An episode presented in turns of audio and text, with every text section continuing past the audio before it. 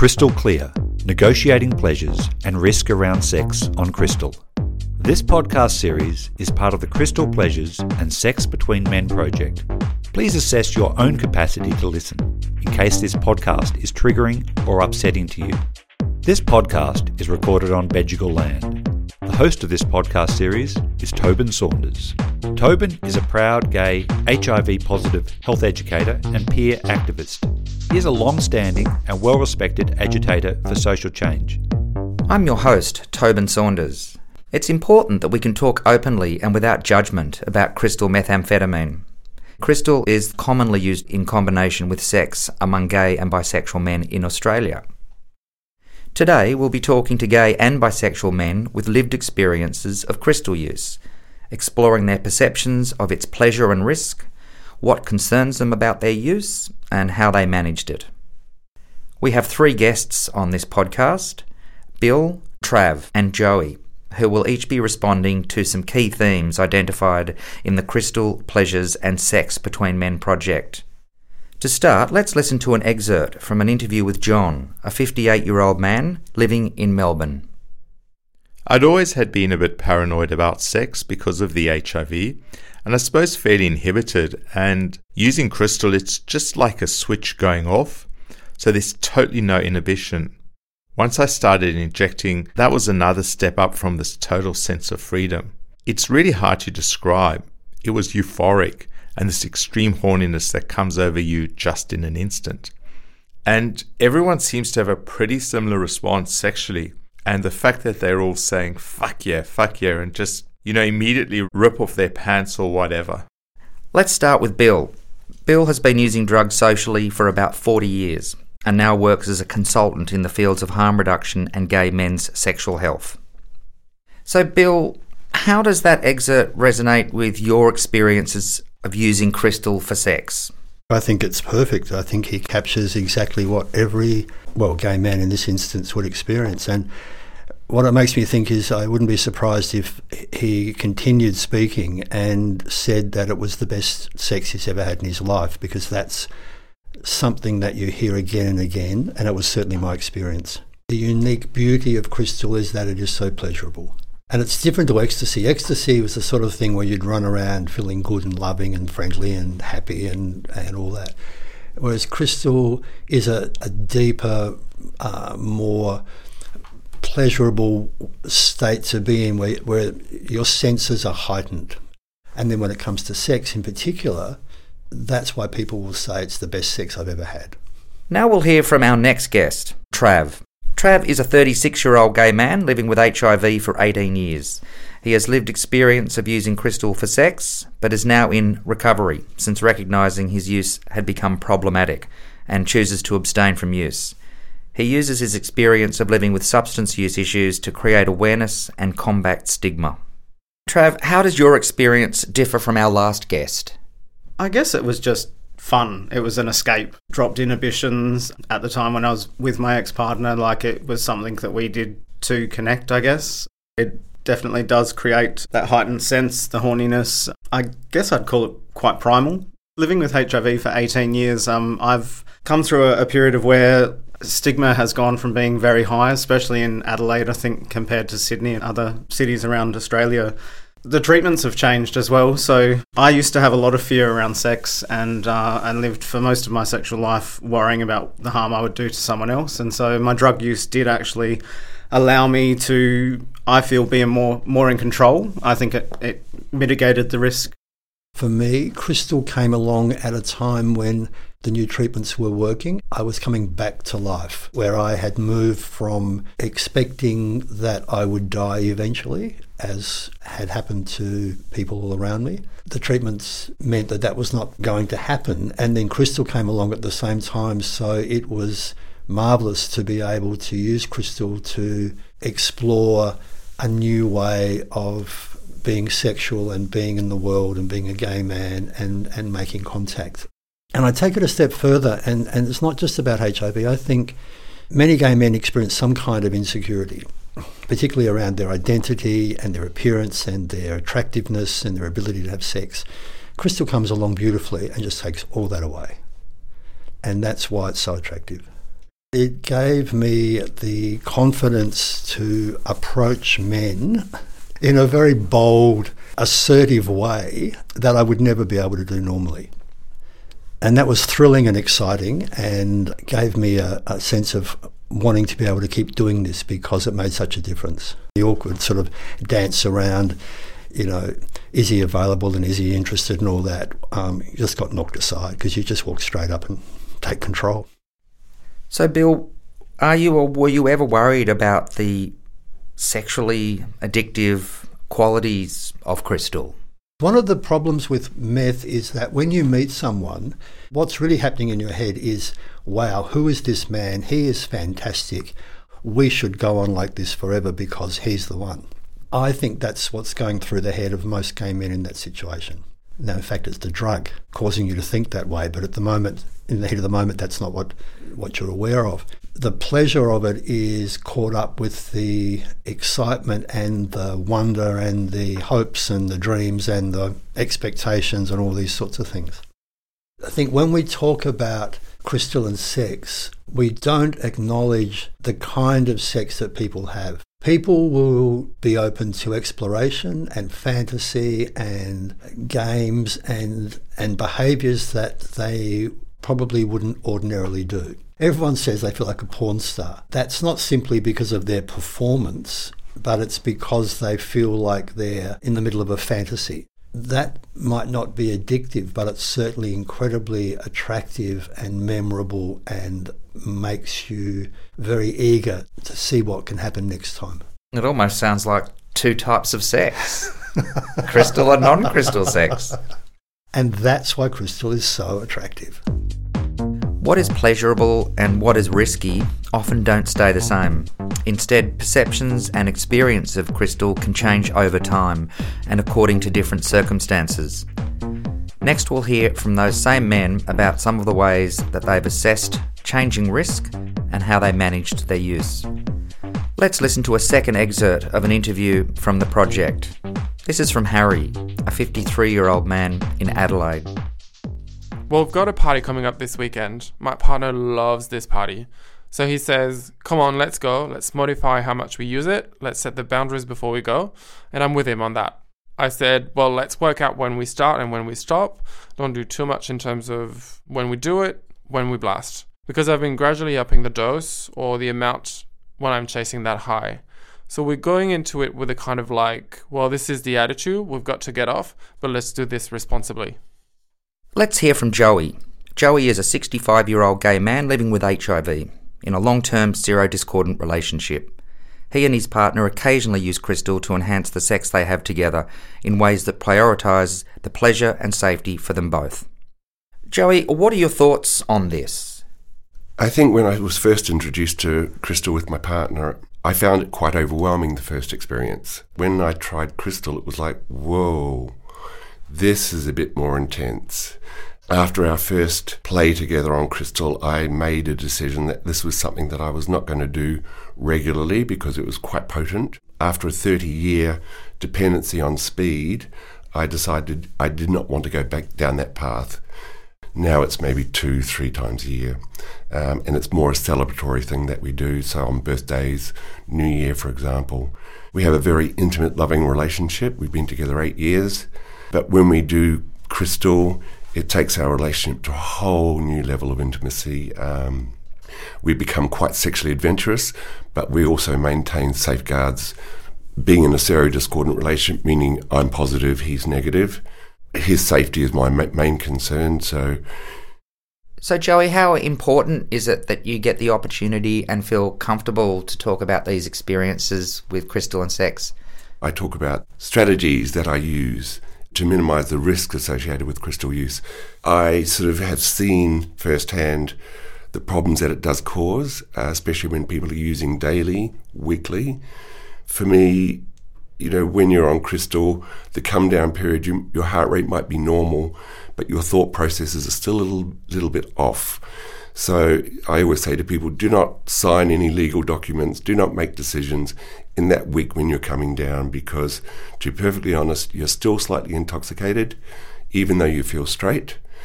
Um, this is from my own personal experience. The first time I tried crystal, the come down was like, what the fuck? Um, I'd be totally normal one moment, next thing head spin, and that went on for a few days. So it has to be handled with, with respect.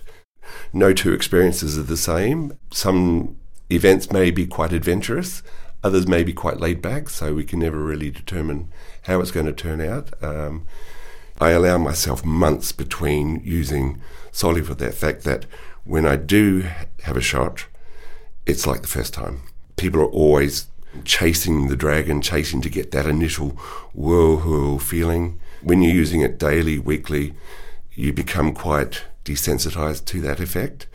So for me, the greater distance between using makes the, the actual effect of the drug more potent.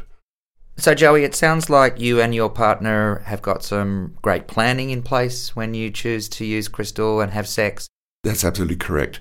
We plan well in advance. Um, I do not go out at the last moment to try and get on, so to speak. I always have it there on tap, ready to go for when we plan to actually have the event.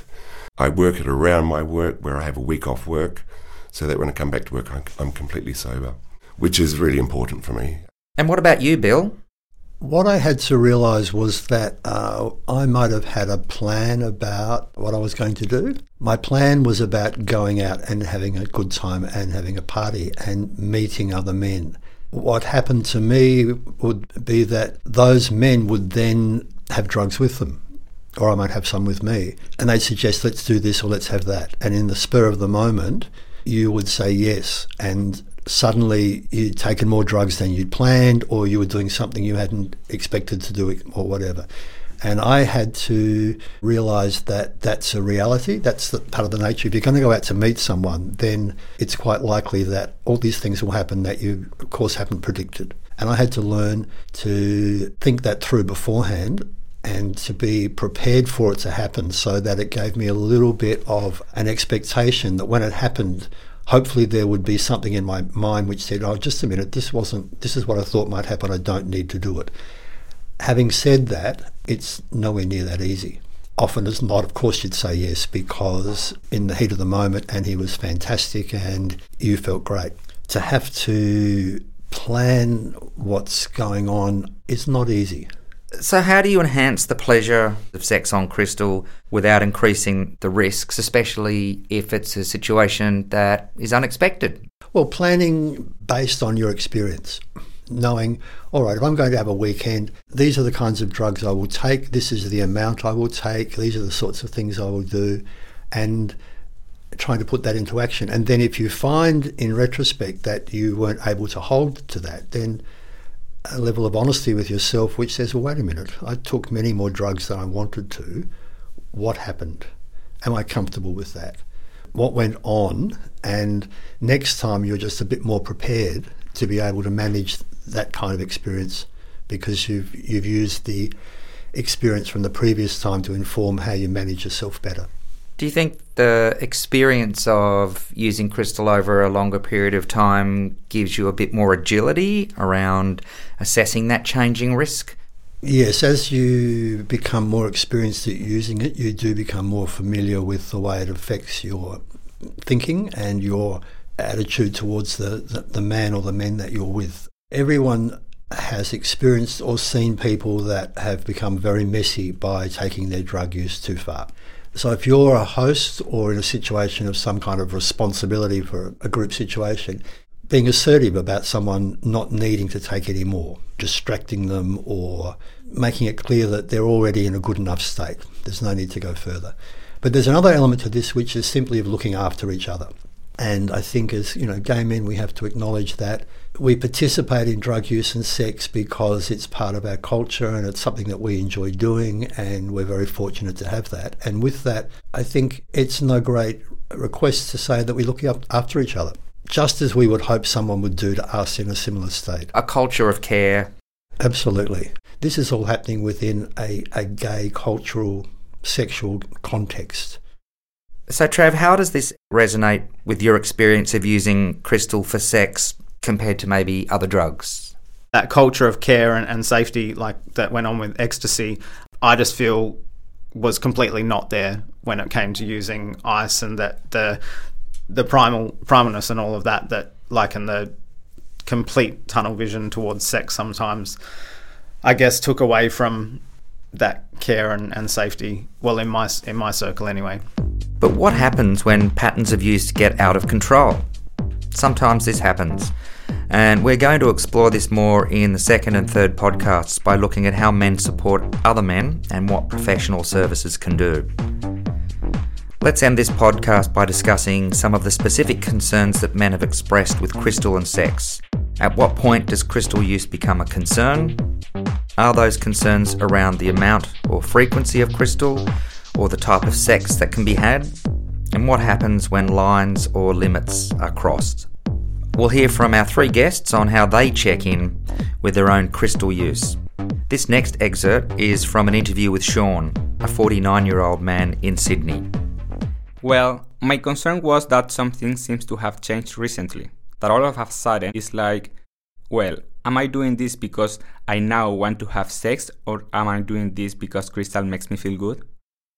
So my concern is like, what changed and where is it heading? Sometimes I've had the crystal at home and I haven't used it at all. And I've had control. But sometimes I feel I'm becoming addicted or I am addicted. I feel like I want to have it even if I'm not having sex. So something has changed. Joey, what happens when you get concerned about your crystal use or lines and limits you might have crossed? Uh, when it gets to the point of rent not being paid, food not being bought, um, having to pawn things, there's a problem. One thing that we do not do if something negative has happened in our lives, we will not go near crystal solely for the fact that it's going to exacerbate. And in terms of mental health, we've had some losses recently and we're just sort of working through that process. What do you think about that, Bill?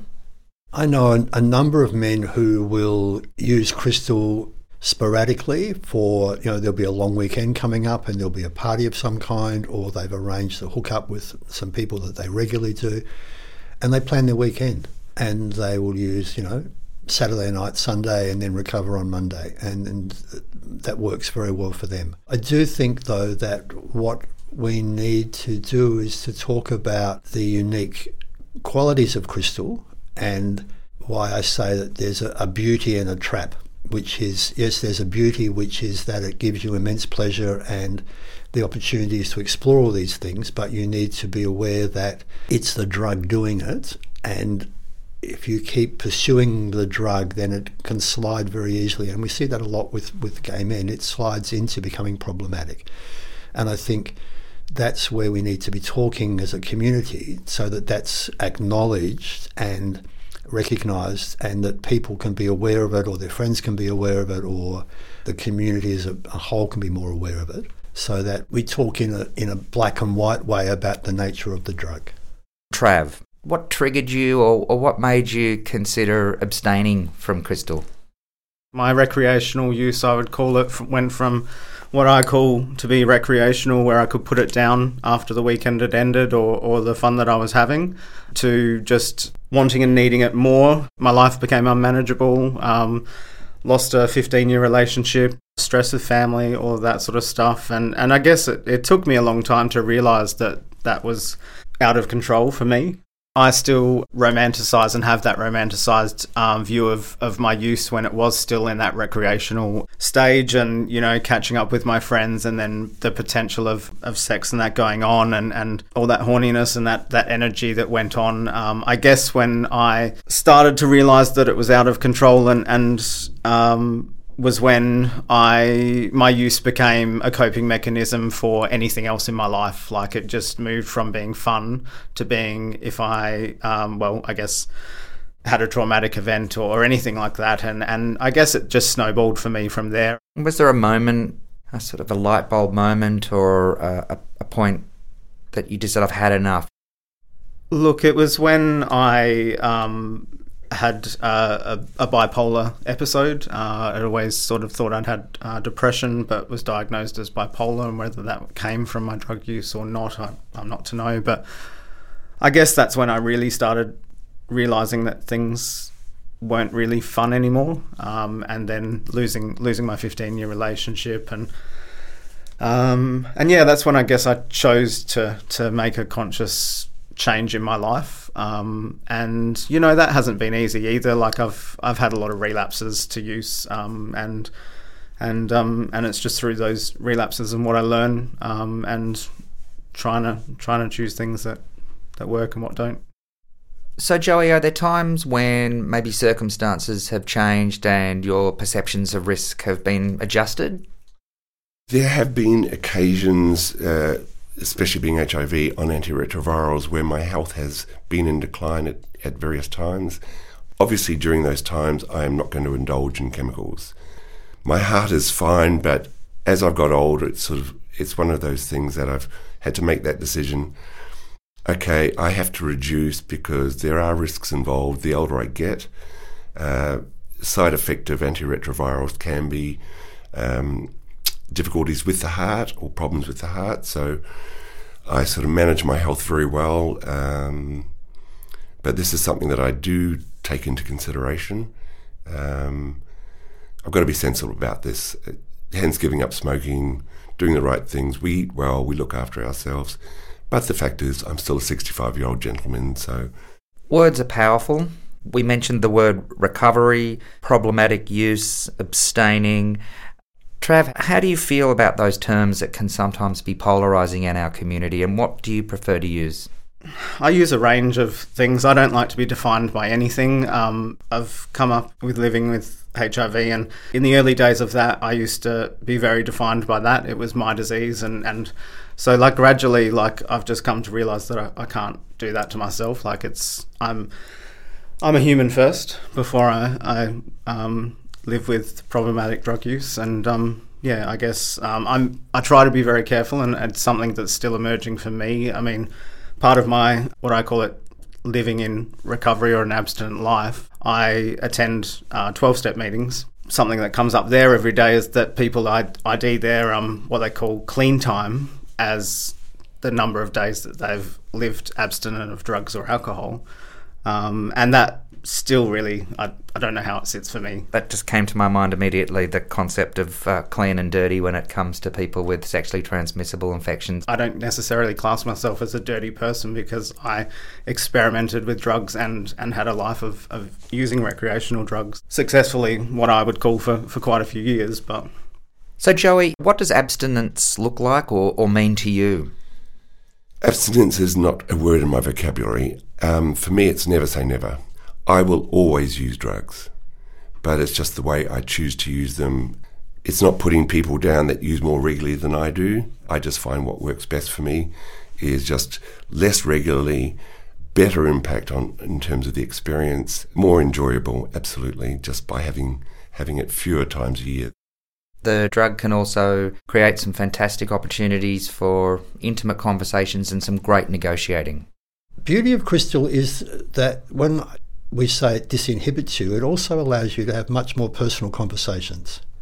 And that's not unusual for people to have really quite intimate connections with people and, and talk quite intimately and personally. And so you're able to to say to them, look, you know, are you okay about the kind of sex you've just had? Or, you know, are you on PrEP? Or are you positive? Or are you on treatment? And if you find out, for example, that someone, particularly might be a younger gay man who's not on PrEP and is concerned about the sex he's just had, then it's simple enough for you to tell them about access to PrEP and here are the numbers to use. It's, you know, you use your phone to find sex and find drugs. You can use your phone to put them in touch with the service just as easily. Bill, when did you decide to give it a rest? Possibly because I was older and had already been through some difficult times in earlier years. I reached a point where I decided that I didn't want to keep using crystal. Having done that, then I have to be careful because if you're on apps and you're looking at hooking up, then you're constantly being asked if you're, you know, wired or if you want to hook up and use drugs. And that can be difficult for me because you look at the bloke on the app and you think, wow, and straight away your head goes into all the possibilities. But I decided that I, I don't want to do that. I just make very clear that I, I don't use drugs and we see where it goes from there. So, how does that sit with you, Trav? Uh, to tell you the truth, probably like part of me, and I probably call it um, a bit of FOMO, uh, fear of missing out, uh, that goes on. FOMO. So, fear of missing out of what? Or on what? I guess in the sense of living with HIV, it uh, allowed me to actually relax and actually detach from living with HIV, but in the same sense as being in control of um, more I would say than if I was drunk, like out of my brain, and um, and because I, I, feel that like I was more in control of um, looking after someone else. Um, it's not so much a fear now that undetectable is un- untransmittable is is um, proven, but yeah. What do you think about that, Bill? Crystal doesn't change you. It doesn't, you know, you don't hallucinate or you don't, um, you don't trip and you don't become someone else you're just extraordinarily alive and there's a serenity about it, there's a confidence, there's a, a sense of being incredibly powerful and, and not worried. That's one of the appeals. Responses that are focused only on risk or harm are unlikely to be relevant for men. We need to reflect on the sex positive culture of gay and bisexual men. This can include discussion of feelings of belonging and importance of networks, the sensations and sensorial nature of the drug, and the feelings of sexual disinhibition and confidence that come with it. We've heard that there are multiple reasons why men find crystal attractive for sex. Openly discussing the combination of drugs and sex, and the reasons why gay and bisexual men might do these, is difficult. One thing we need to do is talk about this in a non judgmental way and avoid sensationalising the issue or inducing panic. For instance, people who come into contact with services sometimes have issues with their substance use, but services often don't see clients who can talk to the pleasures of sex on crystal, including non problematic use. Gay and bisexual men should constantly check in with the pleasures and harms experienced. They may change in different contexts or change over time. It may be a good idea to get into the habit of doing environmental or contextual assessments. For example, being a good host at parties means reducing the risk of harm for your guests. What's your own risk audit? Our guests have described some of the ways that they manage their use, and we should celebrate men's agency in this area, as well as looking to see how these risk reduction strategies can be institutionally recognised and supported. So, not all use has to be experienced as problematic in order to seek advice, help, or resources. You've been listening to Crystal Clear Negotiating Pleasures and Risk Around Sex on Crystal. This podcast is produced by the Centre for Social Research in Health at UNSW, Sydney, in partnership with ACON, Thorn Harbour Health, South Australia Mobilisation and Empowerment for Sexual Health, and Western Australian AIDS Council. This podcast is produced based on data collected between 2017 and 2019 in Sydney, Melbourne, Adelaide, and Perth a project funded by the National Health and Medical Research Council and WA Health, and in partnership with the Australian Research Centre for Sex, Health and Society at La Trobe University. Any information relayed on these podcasts is correct at the date of recording. We would like to thank our guests, partners, collaborators, and funders. If you are worried about your or someone else's crystal use, please refer to the information on the website for help. Support is available should you need it.